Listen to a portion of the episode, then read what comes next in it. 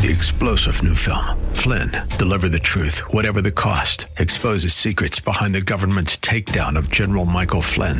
Flynn knew what the intel world had been up to. He ordered the first audit of the use of contractors. This set off alarm bells. He told the truth. He was the most dangerous person for Donald Trump to hire. They had to get rid of Flynn. Flynn, Deliver the Truth, Whatever the Cost. Available now. Watch it today. Go to SalemNow.com. SalemNow.com. And now back to Lifeline with Craig Roberts. Back to our conversation today. Ted Schwartz is with us. His book, Laughter is Sacred Space, newly published, by the way. And you can, of course, order a copy through the usual suspects, including Amazon.com. And Ted, is the book available also on your website? It is tedandcompany.com. And company all spelled out. Correct. The and company all spelled out. Ted, I'm curious, how did you get word of Lee's decision? I was making supper, and I got a phone call from a mutual friend who was a neighbor, and it's not somebody it's a friend, but it's not somebody I expect to hear from around that time.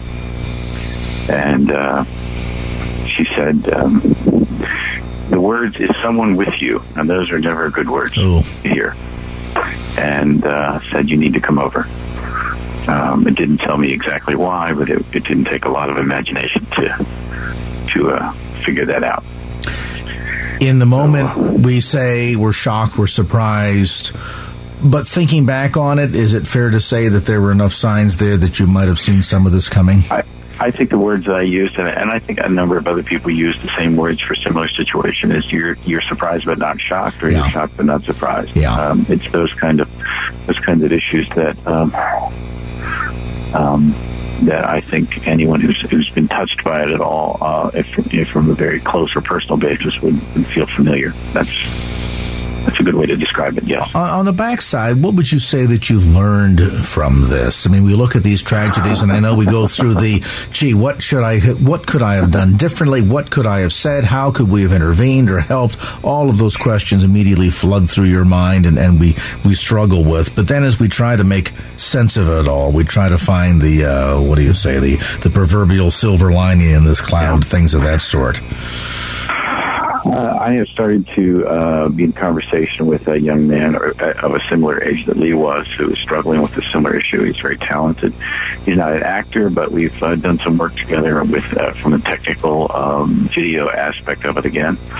And I think it's to be there, to be listening as much as possible, to be empathetic as much as possible, to encourage them to see professional help. If medication is part of a prescribed regimen, that you listen, and what happens many times is especially from people who have perhaps a spiritual or religious background, maybe you're a Christian and you feel like this is not something, my well-being should not be dependent upon something that comes in a bottle, and it sometimes they go off medication. That can be very dangerous. That's often a trigger point for a deeper crash, which can have similar results. Not always, but it could. What I've learned, I think what I've learned mostly, you would say, is that the depth of care, the depth of spirit within the community that I'm in right now is much, much deeper than I had imagined that it might be. What I've learned about dealing with someone with this particular issue is that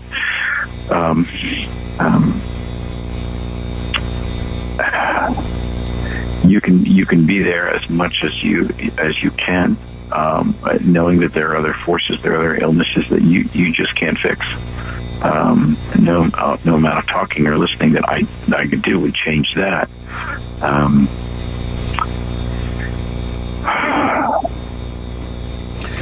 And what you said, I think there's perhaps significant, because so often we get into the, well, if I just said this, or somehow we convince ourselves that we can talk somebody out of clinical depression. This is not an individual who simply is having a difficult time sort of, shall we say, connecting the dots in life, and one or two good lessons from a slightly older American will set them on the right path. This goes much deeper than that, and maybe the efforts in trying to convince ourselves that we could have said something that would have changed it all miraculously is really torturing ourselves at a level, isn't it?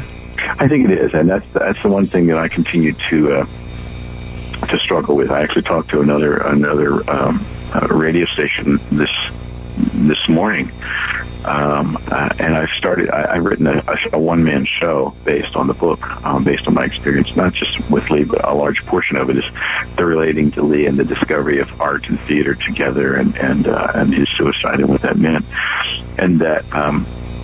It's not original with me by any means, but mourning is the act of mourning is just that in action. You choose to mourn. You choose to do the things that are self-care. It's a decision that you make. Grief is completely different in that you don't know when it's going to show up, and I say in the play that I made the sarcastically a brilliant. I say it sarcastically, a brilliant decision to not make a decision to mourn, but instead to work harder to recreate myself and my business as an acting company, and then to fight the grief. And the ways that we fight the grief sometimes is, not always, but sometimes is to deny its existence by convincing yourself that you didn't care that much, that it didn't matter that much. It's a way that we try and protect ourselves. As a coping mechanism. It's a coping mechanism. It's a dead end. It's what I say in the play is it's a bit like taking a rancid piece of meat and throwing it behind the couch and hope no one notices. You know it's going to catch up to you sooner or later, but you just try and hide it. Yeah. And that I think it's the biggest thing that I've learned is that that's not a very wise thing to do. Does this also change you? Does it force you to become more forward-looking? And by that, I mean oftentimes we'll get stuck in the past on this thing. There was a suicide in my family many years ago, and boy, the amount of time that many of us spent on all the what-ifs and gee whizzes and so forth. And yet, I think instead of, while there is a time of mourning and certainly the time of grief, then to say, okay, instead of channeling our energies into what we can never change because it's done, what can we do moving forward to be more sensitive, more caring, more empathetic, put more into life, get more out of it, and maybe make things better for somebody else, if not for them, for somebody else. I think that's a great sentiment. It is astoundingly hard to do when you're in the middle of it. I think that's ultimately where we need to end up, and I think I can't speak for Lee, obviously, but I think that's where he would want me to be. I think what truncated my recovery and healing out of that is I chose not to recognize the deep grief that was there and moved forward a bit too quickly. Part of what happened when Lee died, it's not simply losing a friend, it was losing the business as well. So if I was going to maintain my company, I had to, in essence, recreate an entire inventory. So I just began writing and wrote 8 shows in 2 years and 10 shows in 3 years to create a new identity, to create a new brand, because most people that knew us as a company assumed that the company was gone. And so it was coupled. It wasn't just losing my best friend. It was losing a source of income. It was losing all the inventory, as it were, was intellectual material that was stuck in our heads. That was the inventory. So I probably moved a little too quickly, but I think overall your sentiment is correct. There's very little that can happen in moving back, but it's a difficult thing to fight guilt.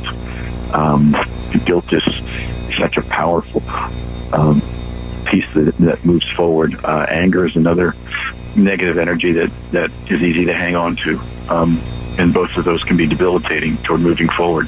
and a combination of guilt and anger, boy, it just keeps you spinning. Yeah, and can be terribly paralyzing, too, in the end game.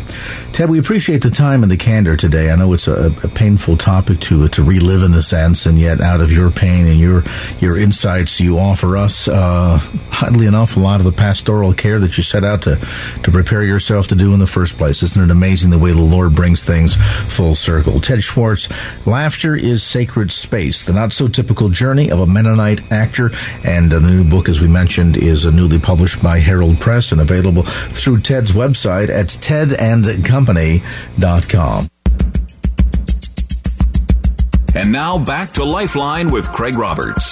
Any cursory view of the evening news or look at what's trending on Twitter or, for that matter, gaining likes on Facebook tells you a lot about what's going on in our culture today. And so, too, I think, can the crime rate, divorce, marriage statistics, even church attendance, for that matter. It all points to a core shift in our society, its values, and as a result, where we stand as individuals as much as a nation on many of today's so-called hot-button issues. You know the issues: abortion, gay marriage, the environment, politics and the church, on and on the list goes. Perhaps today, unlike never before, one thing we can agree on, and that is there's very little agreement on many of these issues, either inside or, for that matter, outside of the church. Well, what kind of a position should we stand? How should the church articulate where we stand? And sadly, today, oftentimes, the debate is not how to articulate where we stand, but whether or not we need to take a stand at all.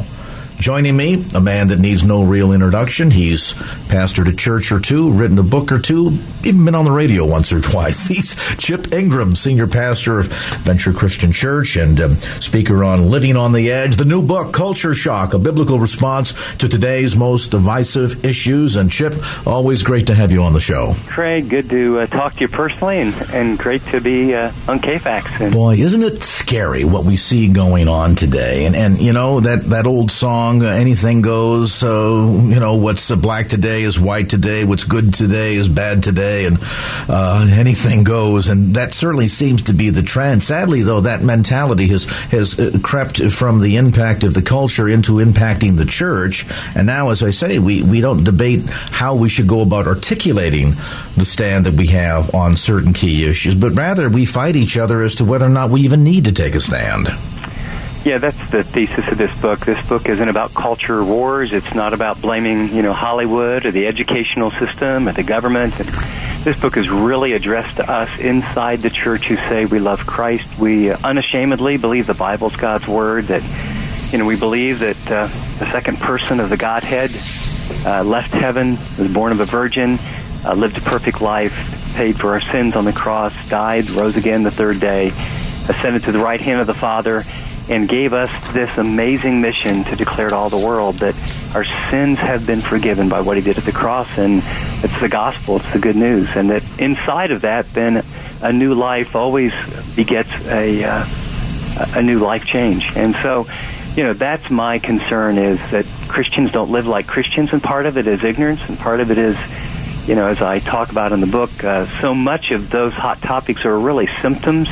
And underneath, whether it's abortion or human sexuality or cohabitation, adultery, fornication, sexual immorality was rampant in the first century.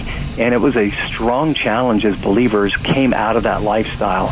And the same with regard to their challenges politically. I mean, Rome was the power. Caesar wasn't just the emperor. He was God. And to not worship him was to be an atheist. And so, I think we're just returning to a day where Christianity is going to be a lot more like the first century. So how do we winsomely, lovingly declare the truth by what we say and by what we do? And I think we need to bring a lot more light than heat. And this talks about how do we do that inside the church first before we export it. And, of course, one of the big challenges here, Chip, is the fact that it at the core is oftentimes not just a matter of how do we go about declaring the truth, but how do we go about arriving at what the truth is. Now, certainly from a, I'll say, a conservative viewpoint, from a Christian conservative viewpoint, we understand that God's Word is the ultimate and final arbiter of truth. But it's sad today because, when I grew up, 150 years ago. We knew that truth existed. We knew that there was an absolute truth, absolutely. And today we've gotten into this paradigm shift where now the debate is not what truth is, but that there is not just the truth, but a truth. There's your truth and my truth, and it's all wrapped up in this so-called moral relativism as of today.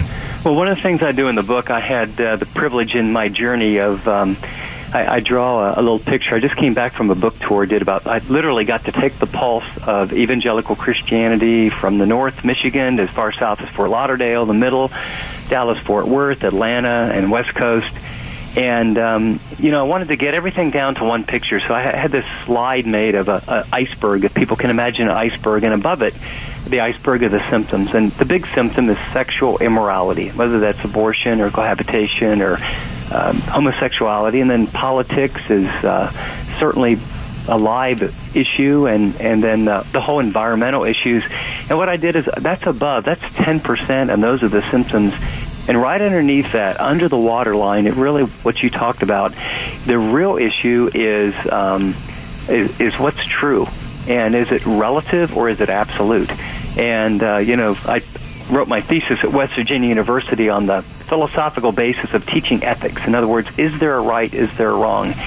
And I do a little work there to help people see that in the last 50 years, plus or minus. Now think of this. In the last 50 years, the amazing rapid change in our culture, we have literally turned upside down. I'm talking about inside the church, 4,000 years of biblical morality. So, I mean, in the decade of the 50s, sexual immorality, even in the culture, was about 2 to 4% girls and boys by their senior year of high school.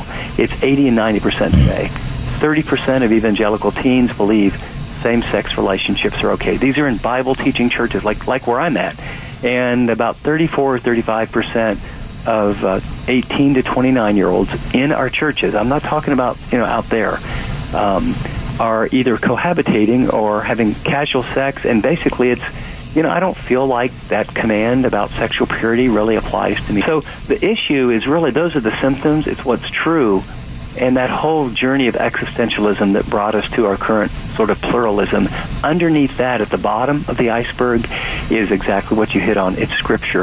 Is it the final authority, or is it just culturally interpreted? I have to wonder, some would then ponder, well, what's transpired here that down through the years, and particularly in this sort of fast track over the last couple of generations, what's happened to change our thinking? Then, of course, maybe the bigger, broader argument is, have we simply changed our thinking or ceased to think entirely? Well, I think what happens is our youth and, remember when existentialism in the 60s, a lot of people listening were going, oh, yeah, if it feels good, do it. Remember that? Oh, yeah. I have my truth, you have yours. I'm okay, you're okay. Well, when that began to, that turned into the sexual revolution of the 70s, the greed generation of the 80s, the me generation of the 90s, and then it got full-blown where after 30 to 40 years in academia, it went full-blown to where pluralism has gone from every opinion is okay to anyone who dares say this is right and this is wrong is intolerant. And I think we need to understand that pounding the table with people who understand and look at truth completely differently is a no-win proposition. We're going to have to demonstrate the gospel in fresh ways. We're going to have to love people. One of the big movements in the Bay right now that I'm really excited about is churches coming together in radical ways. Like in my kind of 20-plus years of being around here, I've never seen the business community, churches, all come together around serving, caring, loving.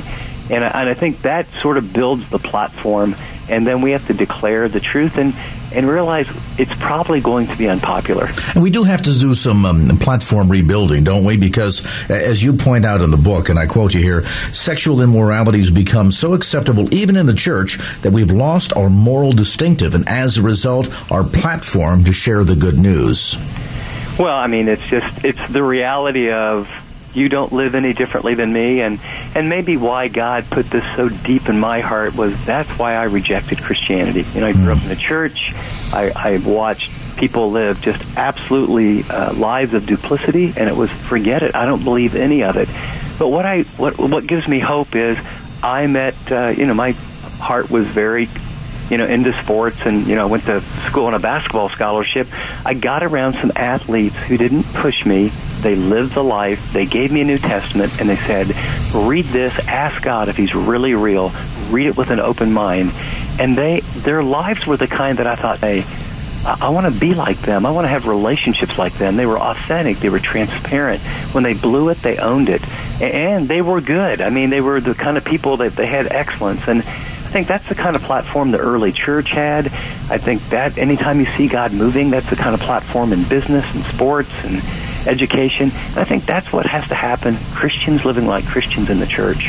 And so this book, what I realize is most people, when these topics come up, are either silent. They don't say anything, either because they don't know what to say, or they realize they're going to be criticized, or they come out so strong and so angry that, we shake our head and we realize, we might agree with some of the content, but the way they're saying it, again, just removes any platform and basis because it's so unloving. Well, and when you take the charity out of this, then all of a sudden you set up a combative situation. Well, certainly people are immediately going to be not just on the defensive, they'll in fact move into an offensive position. And now you find yourself sort of shrinking back and saying, well, okay, don't want to dare go there because I know what's going to happen. And therein lies then the loss that we lose of not just the platform, but the influence that we as the church should have. And not just to say, let's see what we can do to sprinkle some truth into culture, but in fact to lead the culture. It is the topic of a new book called Culture Shock, a biblical response to today's most divisive issues. We're going to take a brief time out, come back to more of our conversation with Pastor Chip Ingram as this edition of Lifeline continues. And now back to Lifeline with Craig Roberts. Back to our conversation. Pastor Chip Ingram is with us on this edition of Lifeline. We're talking about his new book, Culture Shock.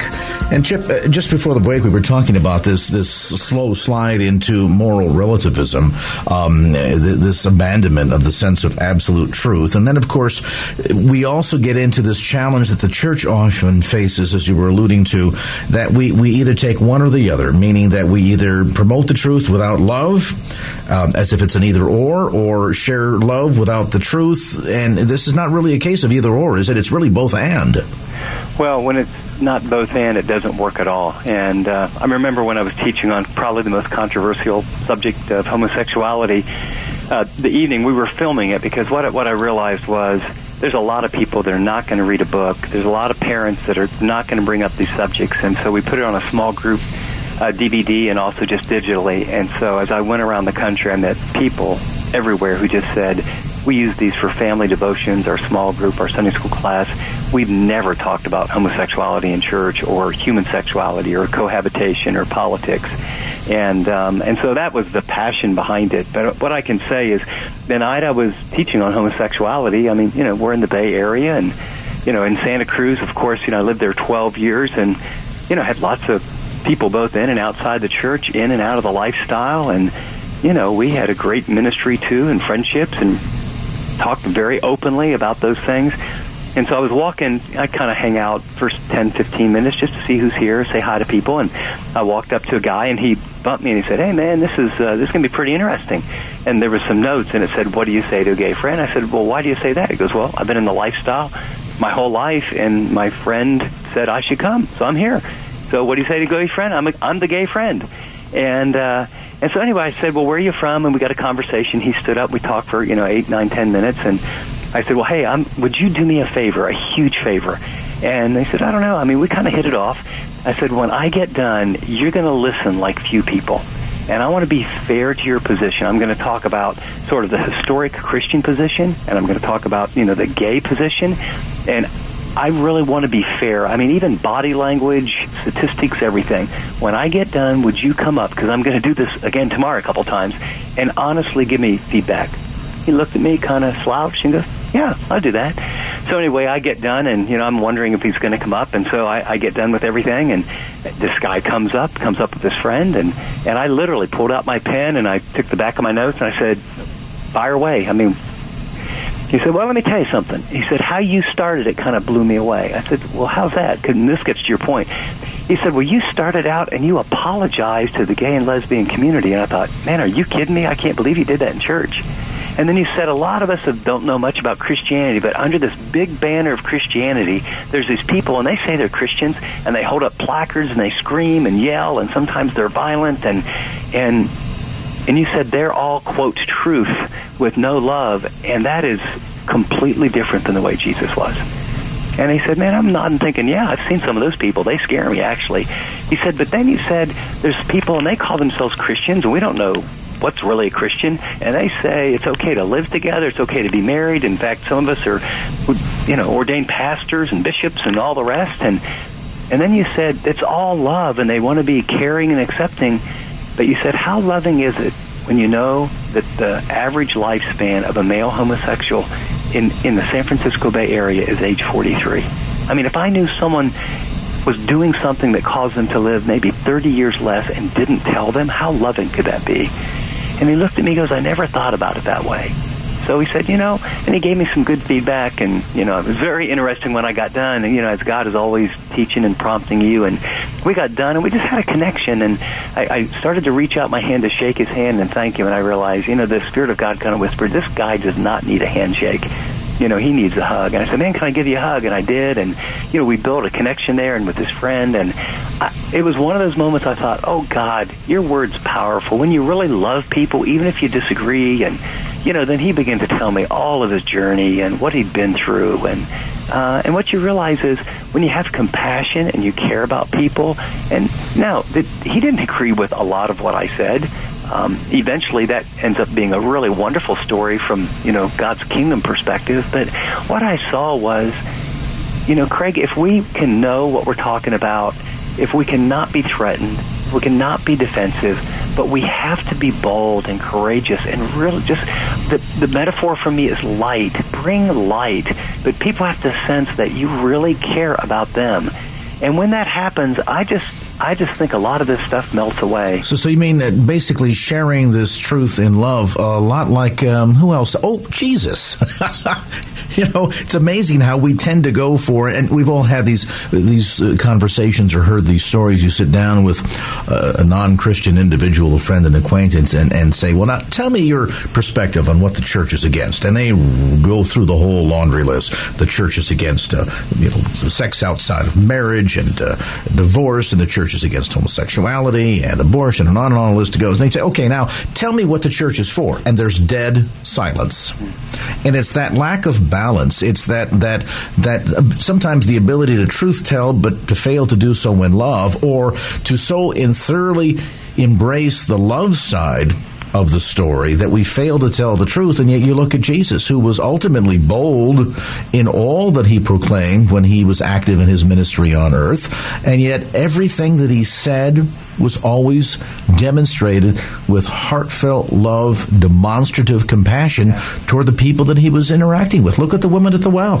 Yeah, and I love just, sometimes we forget. I think we get intimidated. We forget just how powerful. You know, God's word is powerful. It's not us. You know, his word is sharper than a two-edged sword, piercing the division of soul and spirit, and able to judge the thoughts and intentions of men's hearts. I mean, the gospel, it's the power of God's salvation. And I just finished up the book tour at Calvary Chapel at Fort Lauderdale, and it's an amazing church, about 20,000 on the weekend and 10 campuses, and a very warm group. And you know, I basically taught through these things, and of course they have, very much like San Francisco, a huge gay and lesbian population. And, you know, we just walk through, these are the symptoms. God's not down or angry at people. Here's the issue of truth and why. And if you go back to Genesis, you know, I kind of had this moment that I'd never seen it this way until I was speaking there, and I thought, you know, before there's any sin, whether it's homosexual sin, heterosexual sin, lying, politics, manipulation, polluting the earth, before there's any sin, the first thing and most precious thing in the world is life. And after God brings life, the first thing he institutes is marriage, a man and a woman, spiritually, emotionally, physically. And then they're to be fruitful, so they have family. And then when families begin to multiply, you have life in community. And these communities, if you get enough of them, it's a city. The Greek word for a city is polis, where we get our word politics. And then lots of cities fill up this place called the earth that's an environment. And I began to see, Craig, like never before, the thread between all of these is about lies, Abortion brings death before it gets started. Sexual immorality, it doesn't matter whether it's homosexual or heterosexual, whether it's cohabitation. I mean, I said, how many of you here, okay, let's just talk about this. You're a wife and you found out your husband has a pornography addiction. What did it do to your relationship? You're a guy and found out your wife had an affair. What did it do to your relationship? You were abused as a kid and you got involved in a homosexual relationship, whatever. But you just watch it. Life, the institution of marriage, and then when you look at family, and now we look at kids, pain, death. Every one of these things really are a lie that has caused destruction and separation and pain. And Jesus is the life giver, and his word gives life. And people just need to see ordinary people like you and me love people that they don't think we would love. And we've got to demonstrate it. And this book is about getting equipped to do that. Ordinary people. My prayer is for a grassroots movement of people who read the book, people who share the book, people who do the small group, and then people who are bold in the business place and ask more questions than comments or being defensive. It's just people make these blatant statements, blah, blah, blah, blah, blah, blah, blah. And just be able to say, wow, that is an interesting perspective. I've heard that a lot. And instead of, why do you believe that? Where does that go? If we would start asking the questions sort of with the gentleness, what I found is most people will tell you all their stuff and then say, well, what do you believe and why? And if you can articulate clearly, kindly, lovingly, then a dialogue occurs. It doesn't a lot of this, though, Chip, also go back to the importance of the church embracing the truth? And I pose that question because quite often not only do we fail to engage another individual, and I was struck by the fact as you shared that story with the gentleman that you spoke to during one of your recent trips, that there was a connection between the two of you. And sometimes we fail to make that connection, and I think in part because not only do we fail to try to understand the other person, where they're coming from and why they believe what they believe, but there's also a sense of intimidation, I think, by many of us in the church, because we know what we believe. We just don't know why we believe it. It's something we've always heard. It's been preached from the pulpit. We've never taken time to go deep enough within God's word to understand why that is true from God's perspective. Well, you're right. And what I found out on these particular issues, I did, God gives me these little promptings. And so I said, okay, if you open the doors, I'll do it. And so all last year, I spoke at a bunch of colleges. I mean, bellwether, great evangelical institutions, and then did a couple things with Campus Crusade. And so I was with 20-somethings. I mean, a lot. And then when I got there, I would say, how many of you in church, youth group, college, anything, have ever heard a message on the environment? No hands go up. How many have ever heard it on church and politics, or what your role is and what the church? No, none. How many people have ever heard a message or had a discussion on homosexuality? Zero. So, on the one hand, how about abortion? Okay, 4 hands go up. How about human sexuality? Yeah, we heard wait. And so you just want to say, why are we shocked when we haven't taught in our homes or taught in the church what God has to say? And from God's perspective, that it's good, that it's kind, that he's loving, that it's for your best. You could hear a pin drop when I spoke at another place. I was in Atlanta at a church, and it was a lot of young people. And I was trying to kind of give fair. Everyone wants to jump on the homosexual bandwagon. I said, I'm actually more concerned about cohabitation in the church, and when you and I said, now here's the deal. If you understand, now we have research and science. God cares about us. His word and his rules are for our good. Statistically, if you cohabitate, and about 60% of people cohabitate, eventually get married. But if you cohabitate, whether you get married or not, 10 years later, here's the studies. 1 out of 10 couples are still together 10 years later. Wow. And so I'm just saying to a group of people, God's not a prude. It's not like he makes up these rules and tries to mess with you or doesn't want you to have sex or all the rest. It's like, here's the game plan. Engineers design things how? So they work really, really well. God has designed life, relationships, sex, money in a way that it works great. So we shift him out of that role of being the big cosmic killjoy that a lot of people think he is and realize that there's actually purpose behind his plan for us. Yeah, I love the passage in Psalm 84. It was my dating verse when I thought, oh, God, you know, how can I live here? It says, no good thing will he withhold from those who walk uprightly. And I just sort of hung on to that and said, well, tell you what, everybody else on the basketball team with four girls to every guy is having an awful lot of fun that I keep hearing about, and it's very hard to be sexually pure. And I look back now after 35 years of marriage and four kids, and I didn't do it perfectly for sure. But, you know, it's, again, God's ways are good. Well, the Lord rewarded you with a wonderful woman in Teresa, and obviously once again demonstrative of the fact that if we are faithful to His words and keep His commandments, He will be faithful and will reward us. Chip Ingram, our guest today on this edition of Lifeline, a look at Culture Shock. We'll take a brief time out. When we come back, a look at the difference between warring fractions and warring worldviews as Lifeline continues. And now back to Lifeline with Craig Roberts.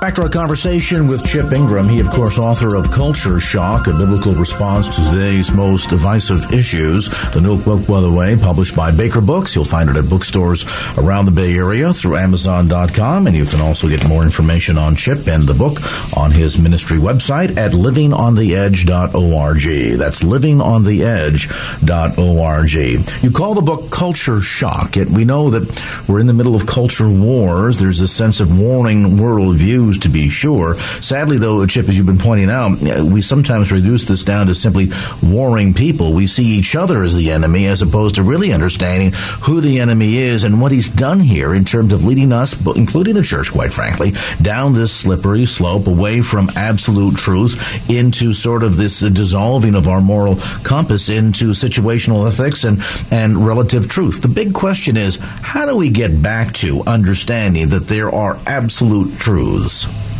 Well, one, I think we got to start with our kids and early on, and I think part of it we need to also understand how we got here, because this is, I mean, people think this is how the world has always been. This is the way it is, and I think for some who enjoy sort of the intellectual philosophical journey, which is, you know, I may not be an intellectual, but I love to read and think.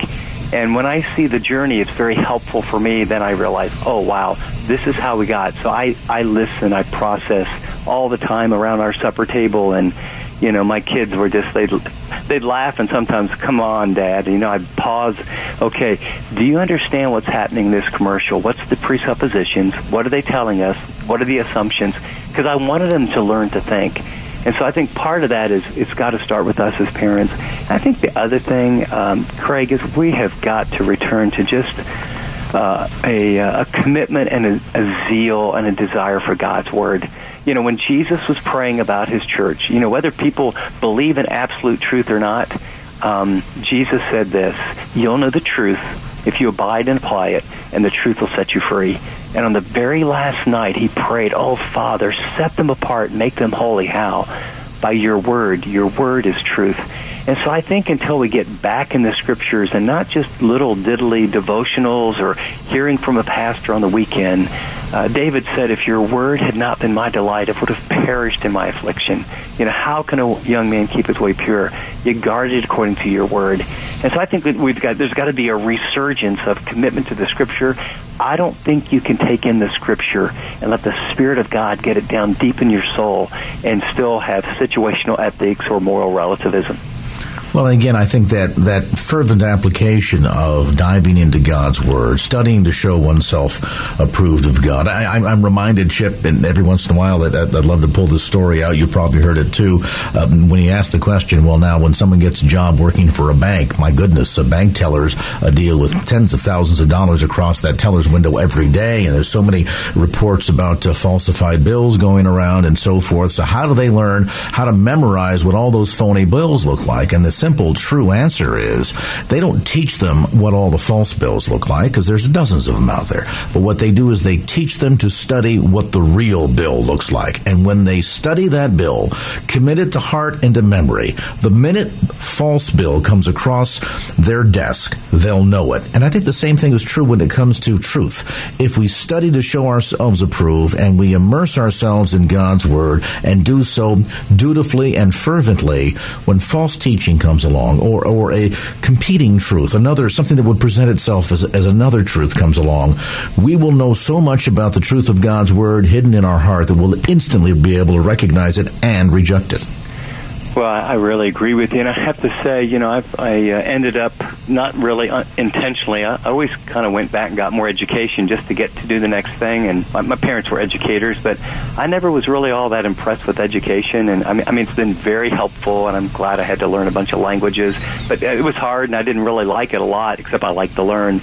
But here's what I could tell you. Of all the people that have taught me the most, that had the greatest impact, it was a bricklayer in West Virginia with a high school education. And what he did is he helped me develop the habit of making the very first appointment every day to get a great cup of coffee, open your Bible, read systematically, slowly, meditatively, talk with your Heavenly Father, and literally ask Him, you know what's coming today. And beginning to master and read through the Scriptures on a regular basis. And I will tell you, I think that practice has been more helpful than all the Greek and Hebrew and degrees and anything ever. It has been holding on to God's Word, memorizing key passages, hearing God speak to me on a daily basis. And, you know, after the services, you know, I hang out and just talk with people what's going on in their life, Greg. And, you know, a lot of the problems that we get into, we're trying to fill a hole. We believe a lie. And I try and do it as gently as possible. And they talk about, you know, I got this addiction, I got that addiction, this has happened, I lost my job, and, you know, this. And can I just ask you something, you know, very gently? Tell me a little bit about the habitual habit of you being in God's Word. And you know, their eyes kind of look at their feet. You know, I don't really read the Bible at all. And it's just like, okay, so you have a car and you put no gas in it and you just cannot figure out why. It's not running at all or running well. And, you know, Jesus said that men won't live by bread, physical alone, but every word that proceeds from the mouth of God. And again, it's not a legalistic thing. It's not shoving it down people's throat. It's not, you know, telling the kids, sit down, shut up, and I'm going to read 10 chapters to you. But it's from the heart. It's life. And that's my heart's passion, and I would long to see those listening to us now to say, you know, what would it look like to block off 15 minutes first thing in the morning? And I will tell you what, I don't know what problem, what issue, what challenge. We all have relationship issues. We've got marriage issues, single issues, financial issues, emotional issues. But I will tell you, the greatest thing you can do is begin to think God's thoughts after Him, and a lot of those things amazingly can clear up. A look at Culture Shock, a biblical response to today's most divisive issues. A new book, again, published by Baker and available at bookstores throughout the Bay Area, Amazon, and, of course, through the Living on the Edge website at livingontheedge.org. That's livingontheedge.org. Chip Ingram. Chip, as always, brother, a delight and a privilege to have you on the program. Look forward to visiting with you again real soon. Well, thank you, and we are so deeply grateful. Actually, many people may not know that I think the second station we were ever on was thanks to KFAX and the journey with you guys, and God has really blessed us, and we're very, very grateful. So all right. Well, we appreciate it. We'll do. You do the same, and we appreciate the partnership in the ministry. There's Chip Ingram. Well, that's going to do it for this edition of Lifeline. Thanks so much for being with us. And if there was anything you heard on today's show that you'd like to hear again or share with a friend, grab a copy of the Lifeline podcast. Simply log on to KFAX.com. That's KFAX.com for the Lifeline podcast. Our producer is Wanda Sanchez. I'm Craig Roberts. Till next time round, remember, just don't keep the faith. Get out there and share it and make it a great evening. So long. Opinions expressed in the preceding program do not necessarily represent the views of the ownership, staff, or management of KFAX. Copyright Salem Communications, all rights reserved.